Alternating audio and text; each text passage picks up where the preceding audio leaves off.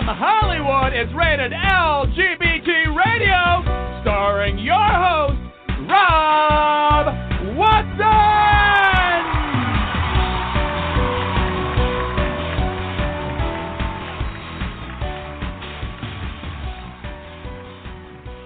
And we are back. You are listening to the latest installment of Rated LGBT Radio. Um, I guess unless you are listening to this at a later date, in which case there are probably newer installments. But as of this recording, obviously this is the new one. Um, that made absolutely no sense whatsoever. I apologize up front. Um, anyway, today we have, uh, I think, what is going to be a really fascinating show. Um, we are going to be talking to the author of a brand new book. Um, I saw of this book about a month ago.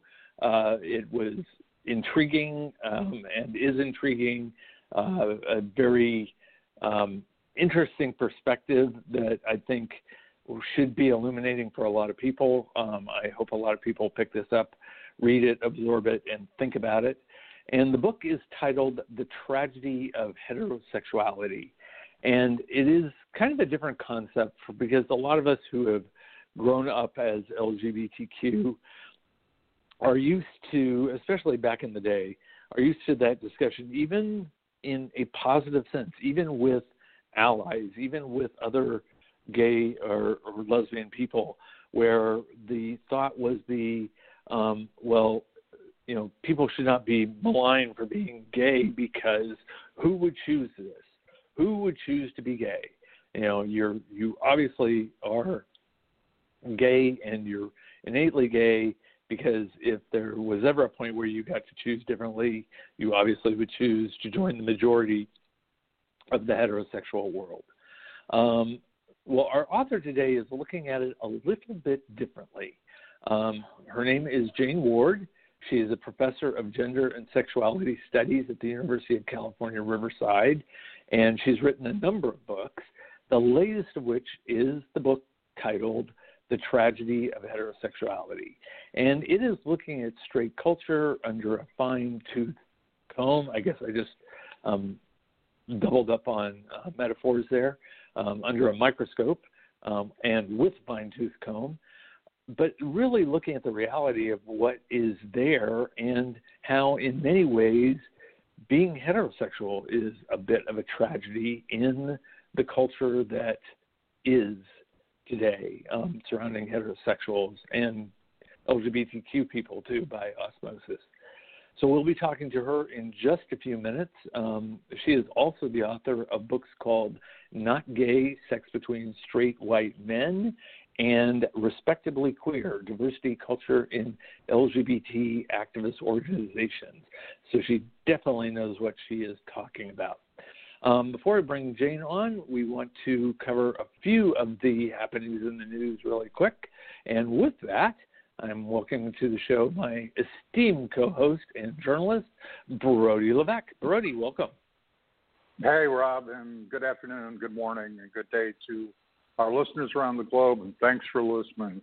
Uh, today is one day after the vice presidential debate between Democratic candidate United States Senator Kamala Harris of California and Vice President Mike Pence. Um, most of the political pundits and observers feel that uh, Senator Harris held her own uh, and that Vice President Pence didn't really move the ball uh, forward. However, there was an interesting tangential to the entire uh, debate. At one point, a housefly landed on the vice president, which immediately drew the attention of Twitter and Instagram, and it has been declared by most pundits in the Twitterverse and Instagramverse that the fly won the debate. The memes are actually coming out are pretty funny. So we're going to give last night's debate to the fly. In more serious news, U.S. Yeah, House before, Speaker Pelosi. Yeah, before. Before you move on from that, Brody, um, uh, the because I do want to bring up the debate with um, Professor Ward when she comes on because I think there are some interesting dynamics there. but it, uh, it's also interesting. If you listen to our show last week, um, I was pondering what the October surprise might be because there usually is one leading up to the election. Since that time, the president has come down with COVID. Um, the White House has become completely infected on it. Um, the debate schedule is completely upended. Um, it's been a whole new world in just a week. It's been more than a whole new world. I mean, uh, we just got word today uh, that Vice President Pence has canceled uh, further uh, campaigning events uh, in Arizona. He's there currently, and he's headed back to Washington. Uh, you know, another senior uh, White House official in charge of security on the complex uh, has gotten violently ill with COVID 19. Not tested positive, he's now reported to be gravely ill. Um, the president, of course, is maintaining that you know he's fine, he's great, he's getting the proper treatments, and then he's also blaming now Gold Star mothers and fathers at an event for infecting him.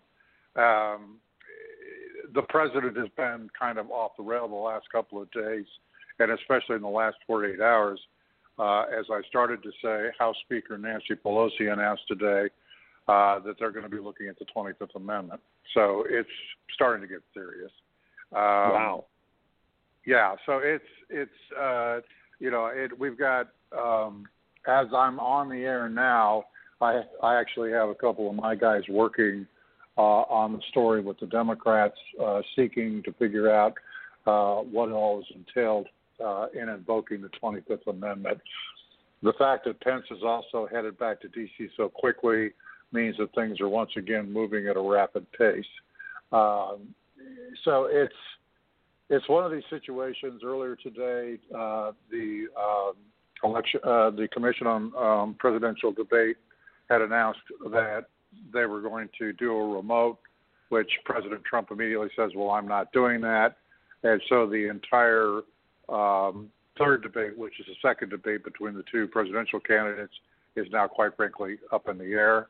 Um, the, the Democratic uh, challenger, Vice President Biden, has already indicated that if President Trump uh, is shedding the virus, he doesn't want to be anywhere near him or the staff.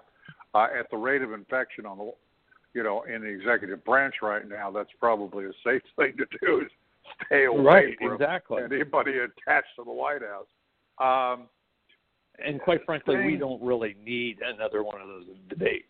We don't need yeah. to watch him behave badly well, on eh, stage. You know, that that debate, generally speaking, was just ridiculous. I mean, it it was it served no purpose at the end of the day.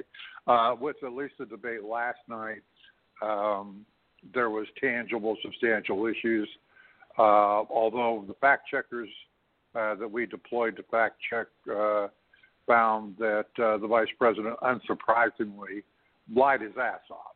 So oh my god, oh my god, you know, it's like you know, it's like well, you know, the fruit does not fall too far from the proverbial tree. Um, well, and and the fruit gets flies on it apparently. Well, yeah, yeah. Apparently, the fruit is uh, yeah a little ripe. So um, our understanding is things in Washington right now are getting a little tense. Um, the Democrats are basically signaling that they've had enough.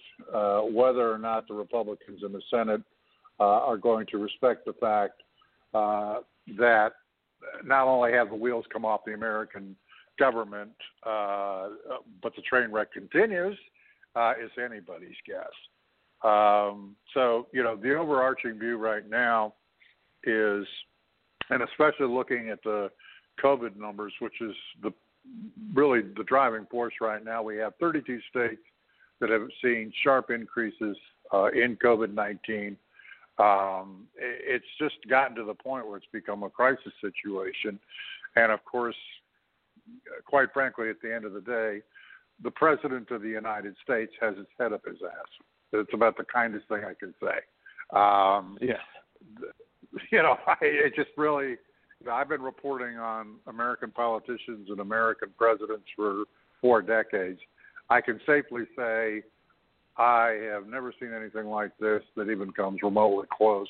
And what's really sad is that the sycophants in the Republican Party apparently are okay with it. Although I admit, Mitch McConnell today admitted that he hasn't been near the White House since August the 9th because he didn't trust the way they were handling protocol for COVID 19. So uh, you can see it's just, you know, it's become a mess. Bigger mess. Interesting. Really. So he was so he was not at the um, the event for uh, Amy Barrett. No, he wasn't at the super spreader. Wow, interesting. Um, so one thing uh, I want to touch with you before we bring on our guest is Mm-hmm. um, around the Supreme Court and the signal by two conservative justices that they, in fact, are going after uh, same-sex marriage eventually. Um, what what are the thoughts on that and, and that opinion that came out this week? Uh, in a completely non-related case, um, but that had an opening, uh, Justices Clarence Thomas and Samuel uh, Alito, in their written dissent, indicated that one of the reasons uh, that things had uh, been kind of corrupted in an interpretation way was because of the Obergefell and they cited Obergefell as the reason decision and they indicated that the court needed to come back and take a hard look at it and probably do away with it because it infringed on religious liberty, which is this has been what we're hearing more and more of. Um, they've shifted gears from gay people are icky to, you know, we want to be able to discriminate against you by using our religious liberties, so you can't have it both ways. The the problem is is is that if the court draws that line in the sand and makes it that way, they are literally asking for a modern day version of the Dred Scott decision, and we know which way that ended up going. Uh, and it wasn't until four bloody years later that that got sorted. So it it really is looking at that. There's an entire generation out there now, two generations, that aren't going to tolerate their rights being taken away. And this is something that the conservatives really aren't understanding. They're thinking and operating under, you know, the way that, well, we're the majority and this and that, and it's a court decision and it's the law of the land. You're going to have Americans say, F you. Okay, not going to happen. And of course, the problem with that is that if they thought Portland was bad, uh, you know, if that spreads out across the United States, it gets uglier and uglier and uglier. And as I've said many times on this show, I've said this to you in private, you know, the problem that you run into is that there's too many weapons on your streets. The entire country's awash in guns. It won't take very long before they start using Second Amendment rights on each other because that's the temperament. And and it really is one of those things where people saying, you know, we've got to work through the divisiveness and we've got to do this and we've got to do that. Well, you need to dial it back. And the only way you're going to be able to dial it back is to do something that, quite frankly, you know, the Americans seem reluctant to do. You know, my country's done it. The United Kingdom's done it. Australia's done it. Most of Western Europe has done it. In fact, most civilized Western nations and some other nations have done it. And that is, you have the freedom of religion. You just don't have the freedom to weaponize it. And this is what the United States is going to have to do. Unfortunately, that's going to take congressional action and probably even yeah. a little change in the Constitution.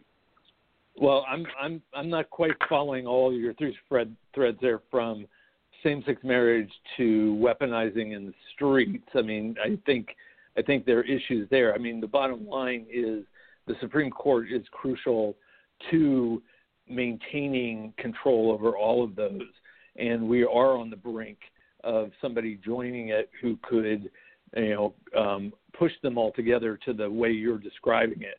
Um, and hopefully that doesn't happen. And hopefully we find an inroads to keep a lid on that. I mean, more to the point of what you're talking about, although it's not philosophically, uh, you know, gay people that are going to do it, but we have that situation in Michigan where, you know, a bunch of militiamen were planning on kidnapping the governor. And, mm-hmm. um, you know, that thing went down today. So there yep. is a lot out there that is highly dangerous. I think it is um, in philosophical buckets, but um, this this uh, saving grace that has been the Supreme Court could be a free for all um, to allow a lot of that to see more light of day, which is unconscionable. And um, it, hopefully, people are taking this seriously um, uh, in this upcoming election because there is a lot at stake. given, especially given the fact that the president has gone completely off the rails, um, you know, that was standing, even if he was in a more sane mode, um, we still have a lot at risk. Um, but with that, I want to go ahead and move on to our guest, and um, I am going to segue that a little bit. But first, um, uh, Professor Jane Ward, welcome to the show. Thank you for having me. We're very excited to talk to you. Um, before we get to the book, I because it came up in our news segment, I did want to get your thoughts on this because thematically it um, is reminiscent of the book um, and the topics that you cover in it. But what were your thoughts on the vice presidential debate and kind of the um, unspoken, uh, you know, subtext that was going on between the senator and the vice president? Well, I can tell you that I had so much anxiety watching the first presidential debate, and I think even uh, you know some of some of that anxiety is related to probably what you're getting at, which is the experience of watching um, as a woman. In that case, two men act like, um, you know, well, one man act like a middle school bully and they both go at each other, no substance whatsoever, and it almost was um, a little traumatic to watch it. So, mm-hmm. for my own mental health, I made the decision not to watch the vice presidential debate. so I did watch all of the highlights, and um, you know, uh, certainly many people in my community, my queer feminist community, had a lot to say about um, how how, how much the debate basically exemplified the kind of experience that women, especially women of color, have all the time of being constantly interrupted and and uh, how much they have to fight to get their voice heard. Yeah, no, it was very evident, and uh, you know there was a certain degree of condescension. It uh, you know it was unclear because of who he followed. You know, like Brody's point, the the the apple did not fall far from the tree, except it was a little more soft spoken, not quite as loud, and a little bit more intelligent sounding. But still, the behavior was there of no matter who the opponent was, they were going to talk over them. Um, but it was off putting in that it it did have all the pictures of what we've seen so often of mansplaining and um, you know just just general condescension that right. that was unwarranted and it was refreshing to have um, uh, Kamala Harris hold her own, which was not you know it it should be the norm, but it it seemed out of the norm for for an intelligent human being to just simply stand up for themselves. Well, maybe one thing we can take from uh, comparing and contrasting the presidential debate and the VP debate is that misogyny is misogyny, even when it comes in different styles or different packages. Do you do you feel that in 2016 that um, had everything been equal and Hillary Clinton had actually been um, Hill Clinton, Mr. Hill Clinton, um, that that that person would have won, um, but that the the misogyny issue uh, was a, a factor. Oh well, we know it was a factor because so many people who opposed Hillary Clinton were very explicit about that. So we definitely no, it was a factor. There was a lot of um, misogynistic rhetoric that circulated around her campaign. And, you know, if you watch the documentary about her life, you know that her entire political career has been plagued by, you know, she's been plagued by sexism. I actually remember as a kid watching Saturday Night Live, and um, when when Bill Clinton was president, and I remember laughing at skits they did that made fun of her. That that I I, I remember the joke was that she was basically cold and controlling and manipulating him from behind the scenes. Mm-hmm. Um, you know, I also know, I mean, we fast forward to, uh, you know, one of the Republican rallies in um, Orange County. Uh, one of my graduate students came back. He went there for field work, and he came back with bumper stickers and all of this, you know, Republican paraphernalia. And it was basically like, make me a sandwich, you know, this kind of thing, like the most 1950s, totally explicit, sexist um, propaganda that people were buying. So yeah, no, it's and and I mean even the very intro of Hillary Clinton to the public, um, you know, she got in trouble because she defined herself as not um, a wife who stays at home and bake, bakes cookies, and that was created such a stir because how dare she imply that she was above baking cookies and how I malign women who did bake cookies, and you know, it was this sort of like this this mind blowing thing that if it was reversed you know, if if if it was a man saying he didn't stay home and make cookies, nobody would have thought anything different about that. It was it was it was totally obvious. Which leads me to your book because one of the things that I loved about it right at the outset before I even read any of it was the concept because for me watching what has transpired over the last four years um, has been um, and not that it wasn't part of the culture already, but sort of a heightened sense of this culture that was very much straight men versus straight women um, in our society. I mean, it it feels like the camps behind the two have pulled further away from each other than ever before. And you know, obviously, I'm sitting from the outside, but um, it just that that to me is the appearance of it, where it's and it's probably because the issues are coming to a head, but um, it kind of goes down to the premise of your book that there is a tragedy of heterosexuality. What inspired you to create this work?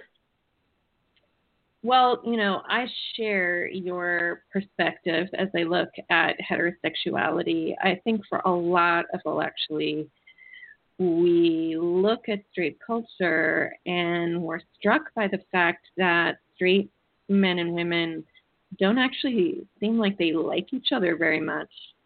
And that's a um, it's it's sort of paradoxical, right? Given that the sexual orientation that we call heterosexuality is supposed to be about a strong desire for or attachment to or orientation toward the opposite sex, but a lot of popular culture and political discourse and certainly all of the self-help literature kind of takes for granted, takes as given that men and women don't really enjoy each other's company very much. They don't have much in common. There's a lot of conflict, a lot of disrespect, a lot of alienation, a lot of disappointment, dissatisfaction.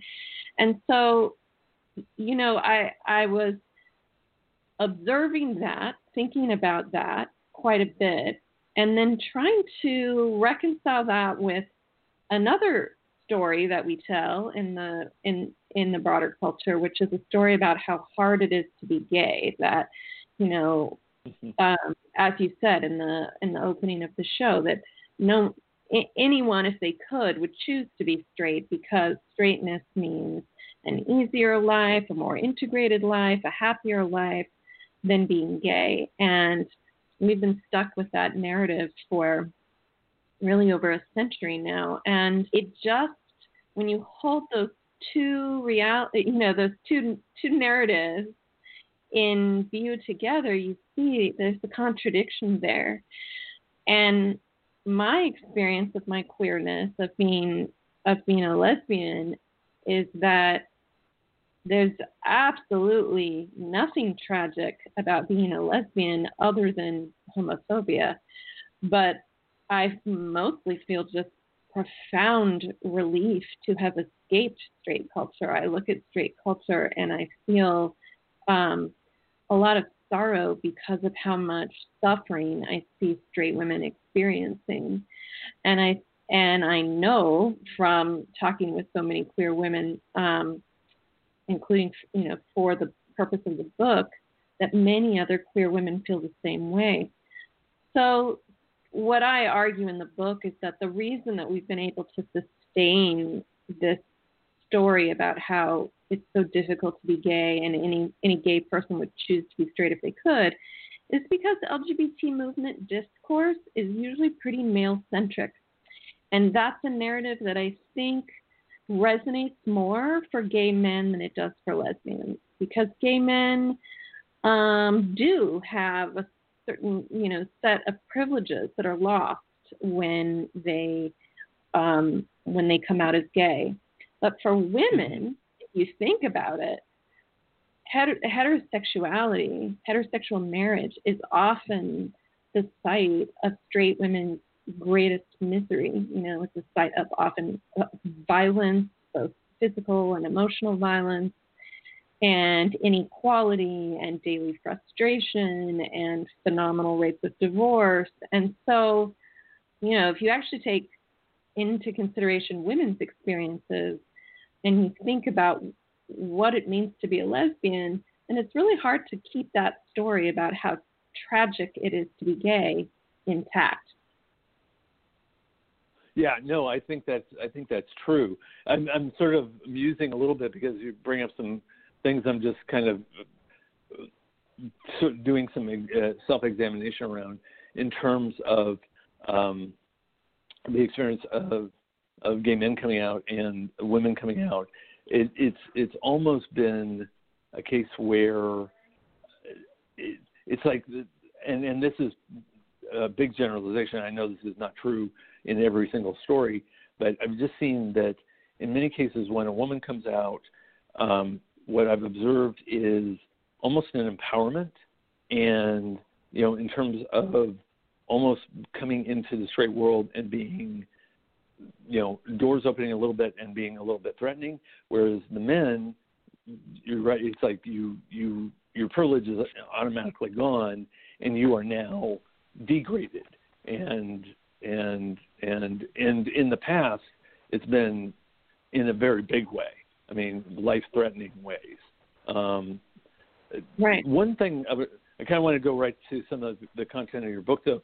The um, one thing you talk about in there is how um, queer people are viewed as novelties to be consumed by the straight world. Can you talk about that a little bit? Sure. So, um, there's a chapter of the book in, in, which I surveyed queer identified people and asked them what their experience was of straight culture. And I was really interested in offering that perspective to straight people because I think straight allies, um, you know, they have a pretty superficial understanding of queer life. And there are a lot of things about queer life and queer subculture that they appreciate and celebrate.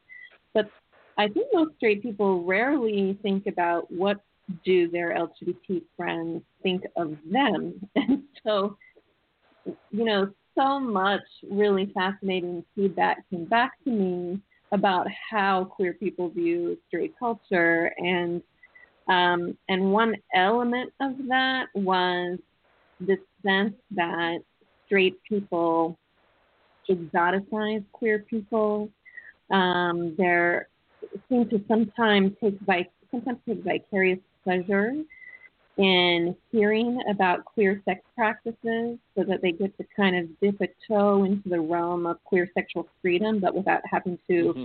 explore it themselves or you know deal with any of the identity consequences of it um, people also talked about straight people's co-optation of queer spaces. Of course, I, I think we talk about this a lot now because it's such a visible problem that our pride events are filled with straight people, our gay bars are filled with straight people.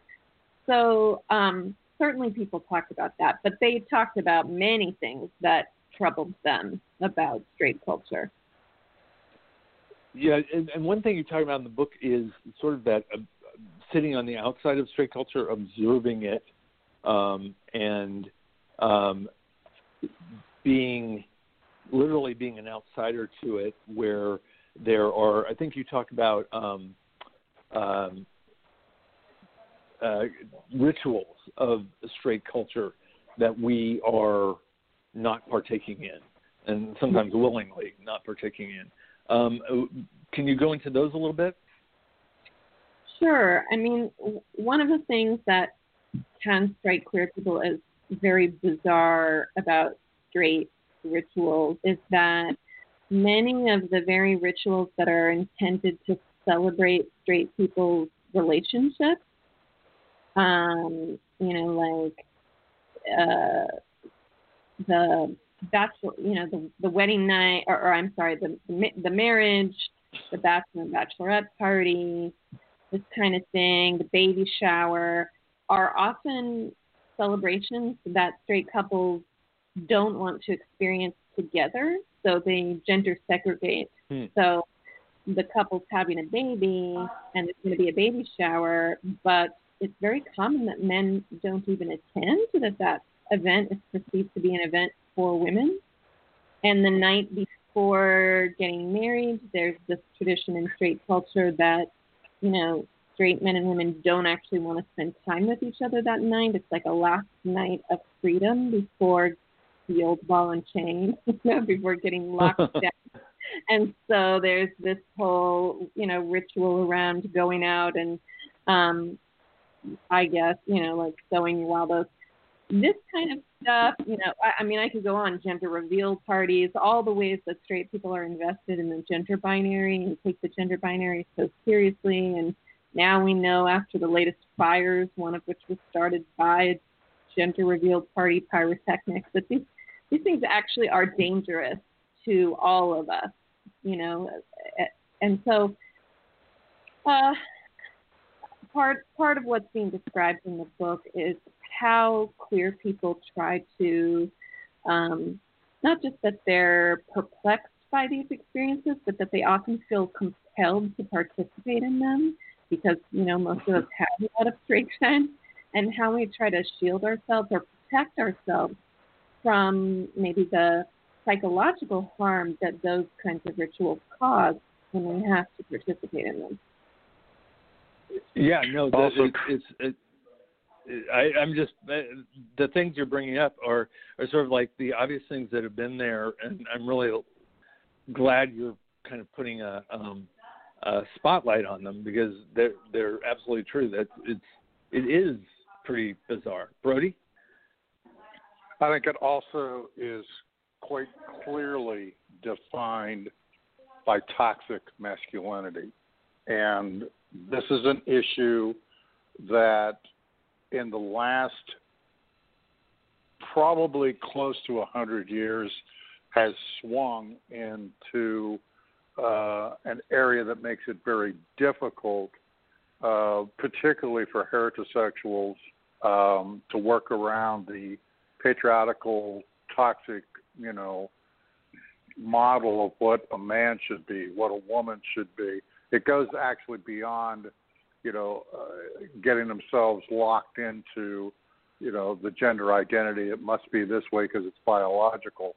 They don't allow themselves a lot of flexibility, and a tremendous amount of that um, is perpetuated by the Christian right, by the Muslim right or the Muslim hardliners, or by the Jewish right or hardliners. I, I can cite, as I'm sure Professor you could too, several studies, for example, if you look at Orthodox Jews. I, I, I for a fact, have reported on one instance where they took up space on an airplane, but because there was two or three women sitting in the general area, they would not move. They wouldn't want the woman around them.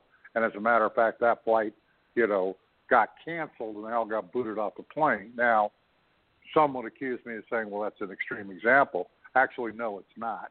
You look at popular culture, you look at the way women are portrayed, you look at the way men are portrayed, you look at the way that the you know young have been brought up to believe in certain you know functions and roles. And this is outside of, of, of queer culture. And I think that another part of the problem, though, is that some of that does bleed over because I've seen, you know, misogynistic things by gay men uh, being directed, you know, towards lesbians and trans women in particular, uh, which I find personally particularly onerous. Um, so it it, it goes beyond that, but I think there's an underlying problem that, especially in the American culture, they don't really want to tackle toxic masculinity and its causes uh, and, and combat it directly. And it bleeds over into all these other areas. Professor, do you agree? Yes, I, I agree with much of what you said. I mean, this this book is not a book that's about patriarchy generally, but but is about modern heterosexuality, which really has quite and and and it's also about secular modern heterosexuality, which has a pretty short history because the concept of heterosexuality and homosexuality um, didn't get invented. Those terms weren't invented until the late 19th century, and it took actually several decades for them to circulate broadly enough that most people would have learned to think of themselves as having um, a fixed sexual constitution. And so I start in this book with the early 20th century looking at the rise, looking at the emergence of marriage advice manuals. So these were books that were written to help straight couples resolve the tensions that were present in their marriages. And it's really interesting. I was shocked to discover that most of these books, between written between 1910 and 1930, were written by eugenicists, by um, physicians and sexologists who were very active in the eugenics movement, who in the in the United States anyway, who were invested in seeing white families flourish and in seeing white couples have white babies and they knew that that project was threatened by men's violence. So exactly the toxic masculinity that you named. They in in working with couples, whether they were family physicians and saw them as patients or sexological researchers, they were struck by how common marital rape was, that women were often sexually assaulted on their first night of marriage, and came to loathe their husbands. There was a lot of mutual repulsion, actually, um, between men and women. It's intense, the descriptive language that's used in these books to describe the the profoundly dysfunctional mm-hmm. state of heterosexual marriages. So they set out to try to heal them. And, you know, the way that they did this is to promote, um, you know, early in the 20th century to promote various kinds of hygiene interventions and try to teach men to be gentler with women and try to teach women that to just be more understanding that a certain amount of brutishness was part of men's, you know, the the, the nature of manhood. Um, and then by you know mid-century, it evolves as the discipline of psychology um, is in is in full swing, and the shift becomes you know shift to men and women's personalities and how they're fundamentally at odds, and how much men and women hate each other, and how can we fix this? And what I show in the book is that we now have about 120 years of so-called expert advice about how to get men and women to like one another and live together harmoniously. And none of these um, interventions that have been proposed actually work at all. And the reason mm-hmm. they don't work is because all of these experts have been unwilling to challenge the gender binary itself. They take mm-hmm. as that men and women are two different kinds of people from two different planets, if we're thinking about Gray, and that they have two different ways of communicating, two different sets of things that they want out of life, two different understandings of love, two different, totally different relationships to sex, and they're so invested in that that the only place that they can really go with that is that men and women have to basically learn to fake it, to like accommodate, you know, as if they're in a cross cultural relationship, you know, they have to just tolerate, be gracious, um, behave in ways they don't really want to in order to keep the peace. And that is a very, very sad story. And it has doesn't look anything like my experience of being a lesbian. So right. I want I want to just expose that, you know, heterosexuality what for for centuries what we now call heterosexuality, we'll say opposite sex marriage, was a an economic and labor contract. It was utterly pragmatic, and no one expected men and women to actually like each other. I mean, there was sometimes sort of like chivalry love or uh, courtly love, but those were rare cases. And for the most part, marriage was just uh, it was a it was a labor institution not until the 19th century the concept of romantic love and companionate love marriage that gets pushed by you know first uh, wave feminists do straight people start to feel the pressure that they're actually supposed to like each other a little bit.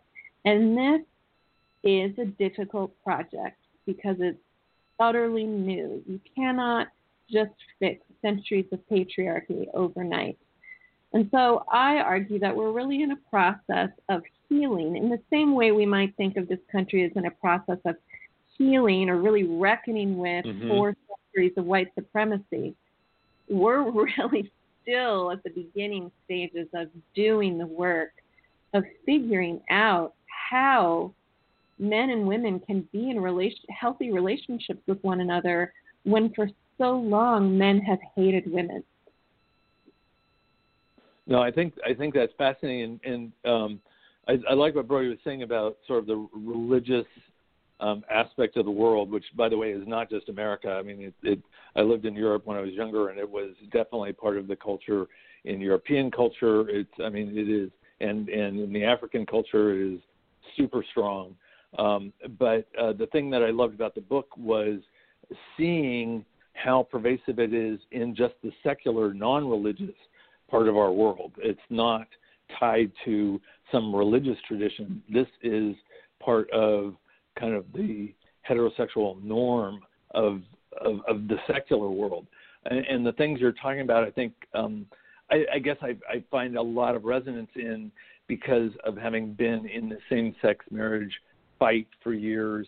And the thing that even during those discussions that I always came to was you know, the things that were holding people back from accepting same-sex marriage was same-sex marriage was essentially two people coming together who had no other um, role-playing need for each other other than that they wanted to be together. In other words, it wasn't somebody who was the financial breadwinner versus the homemaker coming together to create a whole. It was it was much more self-defined between the two individuals. It was where marriage had evolved to a place where two equals could unite in and create a family structure. Um, and I've also, in my advocacy work, have found when um, because part of my work has been as a gay dad, and one of the things that I came to when it came to um, having the the talk, the sex talk with my sons, I realized that the norm was always to create that talk out of the where do babies come from talk. That's where it all evolved on the heterosexual level. In fact, I heard two lesbians talking to their child about it, and they too were using that as the core of it. And I'm sitting there listening to them do this and kind of going, but you're now describing something that you're not even part of. I mean, that Right. not part of your mm-hmm. relationship, and you're you're you're telling your child that this is what sexuality is.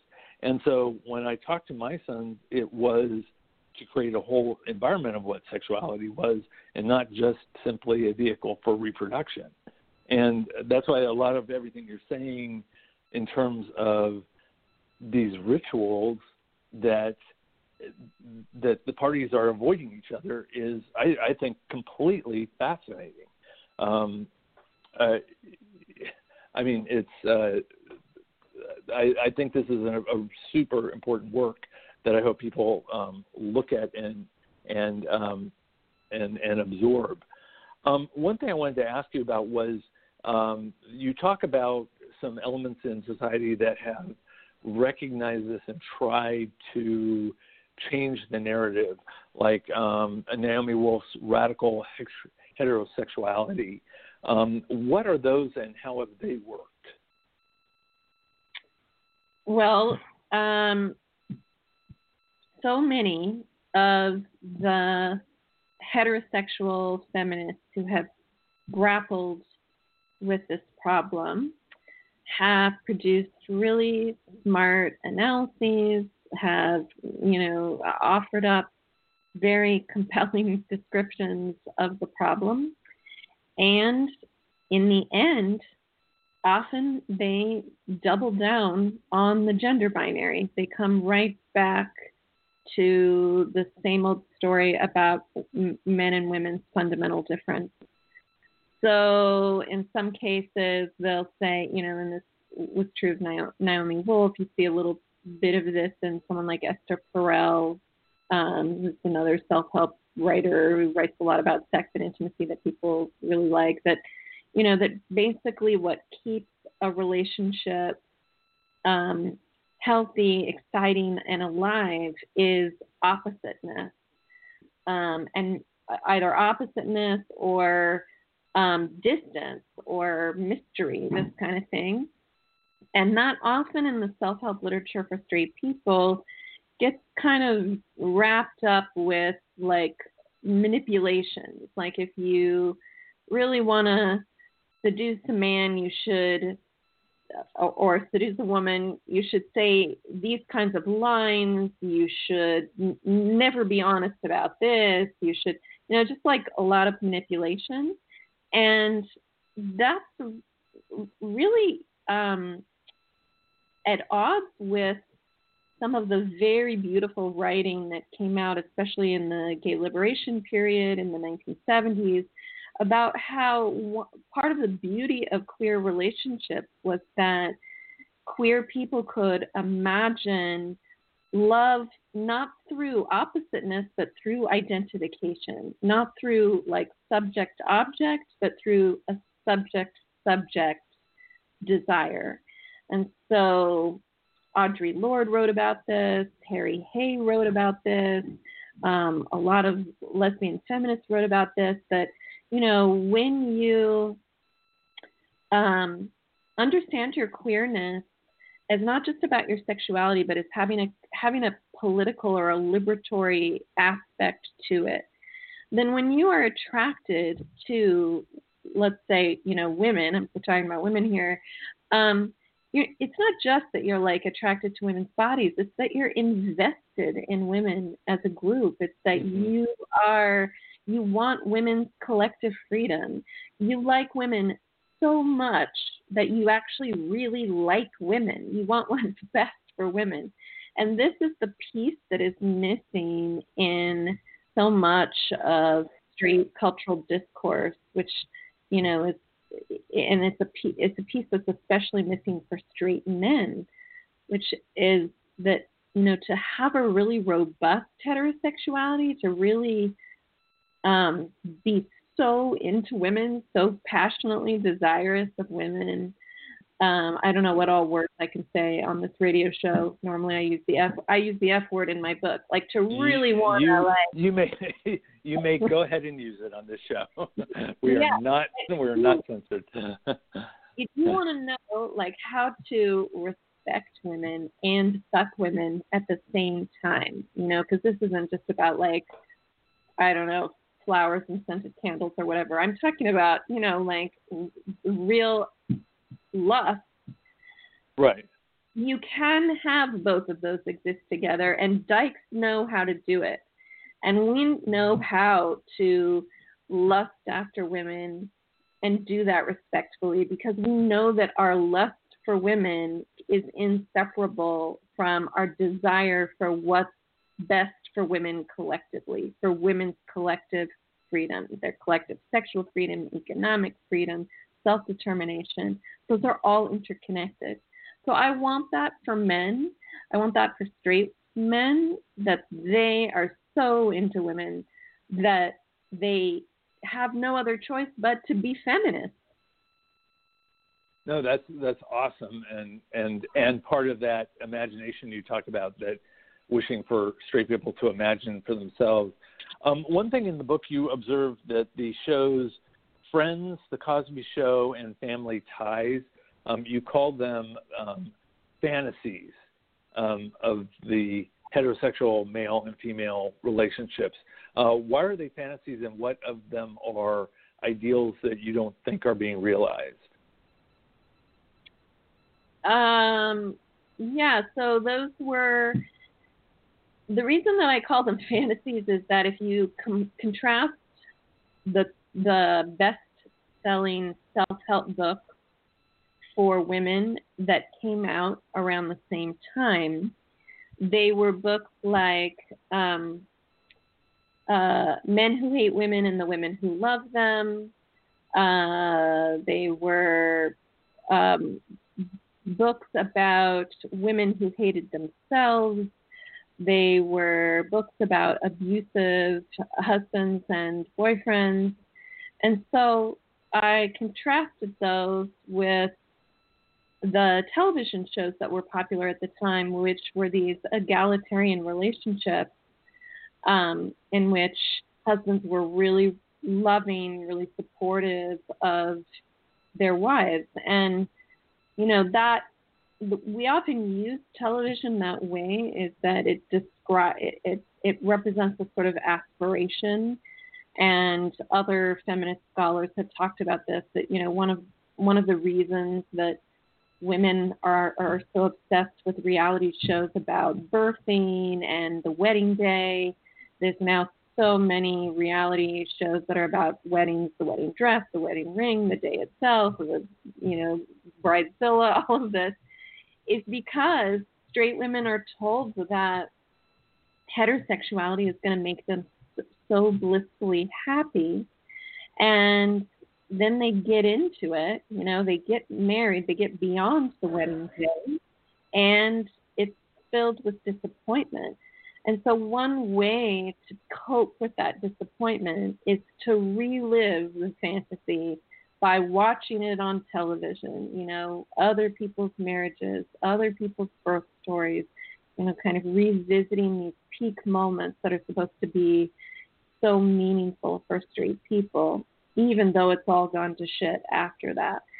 So I, I think similarly, those television shows in the 80s and 90s they were describing a kind of aspiration for women for what this new egalitarian um, family or communal living could be like, you know, in, in the case of friends, mm-hmm. um, that was disconnected from what most straight women were actually experiencing. Yeah, it's it's interesting, and I thought of this before when you were talking earlier about how there was a sort of a surprise on the part of I think it was HBO um, when they had two shows on. One was Sex in the City, and the other was Queer Eye for the um, no, I mean um, Queer uh, Queer as Folk, and both those shows ended up attracting the opposite audience that they were anticipating. The Queer as Folk show ended up having this huge straight woman audience who liked what you were describing before about that that um, um, wanting to sort of observe and and the freedom of, of the the gay sex culture, and then gay men were attracted to Sex in the City because of the um, the companionship of the four women, you know, and that they both spoke to the opposite audience, which I thought was fascinating. It is fascinating, and the fact that straight women um, love watching. Well, they liked Queer as Folk, but they also love gay porn. Many straight women are really into gay, gay porn, and you know we we know why that is, which is that the world of porn is so saturated with images of women as the sex object, mm-hmm. and often there's so much misogyny bound up with that that it's such a relief for women viewers and i you know i know a lot of a lot of lesbians who also watch gay porn to just get to watch porn that doesn't have any women in it so you don't you never have to worry that there's going to be a cringe worthy moment in which a woman is being you know seemingly being forced to do something she doesn't want to do Wow, that's that's really interesting. You just gave me an aha moment because they talk about that in the film. Um, the kids are all right about uh, uh, a lesbian couple that watches gay male porn, and your explanation just now is the best on why why that that was attractive to them. I really didn't get that before. That was, that's fascinating. Um, Brody, yep. do you have any final questions? no, I don't. I have a rather tragic announcement to make to our listeners.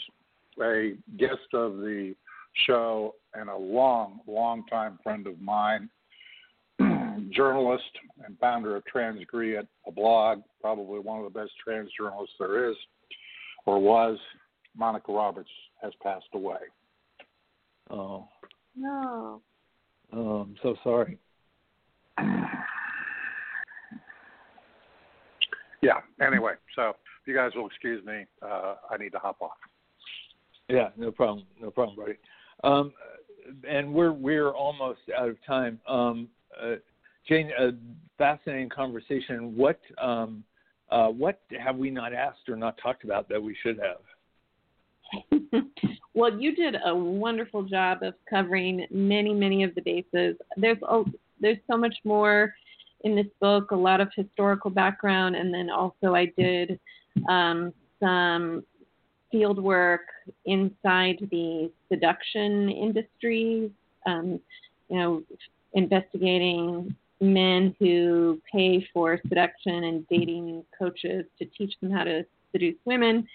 And that's in the book as well, a lot on heterosexual self help and why it doesn't actually help. And anyone that's interested, the book is again called The Tragedy of Heterosexuality. It's on um, Amazon, but you can also get it from NYU Press.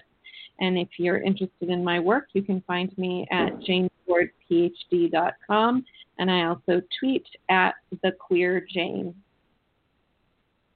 Perfect. Thank you so much. And, and fascinating book. Definitely pick it up, folks. Um, uh, it, it is an eight page turner, and it, it, really is a thought provoker that I think um, most people really need to take a look at. Um, uh, we need to question our world, and this does a very, very good job in doing that. Um, Professor Jane Ward, thank you so much for joining us today. Um, I want to thank Brody, who has stepped off, and I want to thank our listeners. Um, we are around every week. We will have a new show next week.